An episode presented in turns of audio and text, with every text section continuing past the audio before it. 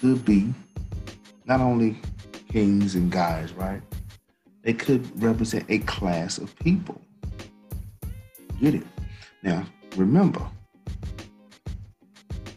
the, ancient Egyptians, the people of Kemet, they've been around for a long time, duly noted. Ethiopia colonized uh, Nubia, Nubia colonized uh, Egypt. Horus was a real person, followers of Heru was a real person. But get this they could also represent a class of people from the land of Anu, located in the Sudan area, and they were known for working metals. They were blacksmiths, according to David, ba- David Basil, Basil Davidson, I'm sorry. Their knowledge and their understanding of metals and smelting iron was kept in royal secret.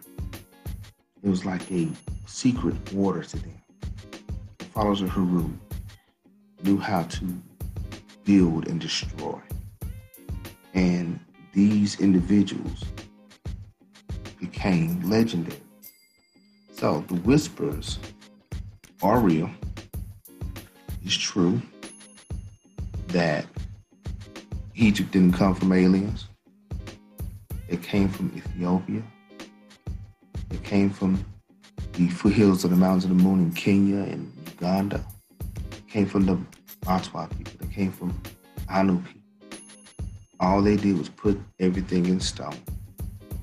We know that Horus was a real individual, and the king that followed him donned that title, follows Horus, and those that donned that title became legends.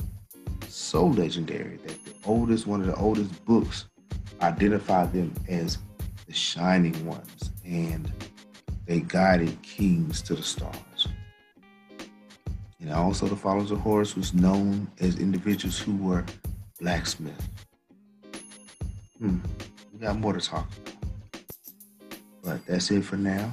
And this is King Cam's and Junbei's podcast. And Junbei means message, and the message is the kings for the pharaohs. We're gonna go into detail about this because Egypt did not start in just out of nowhere. It started in the deep south, in the heart of Africa. All right.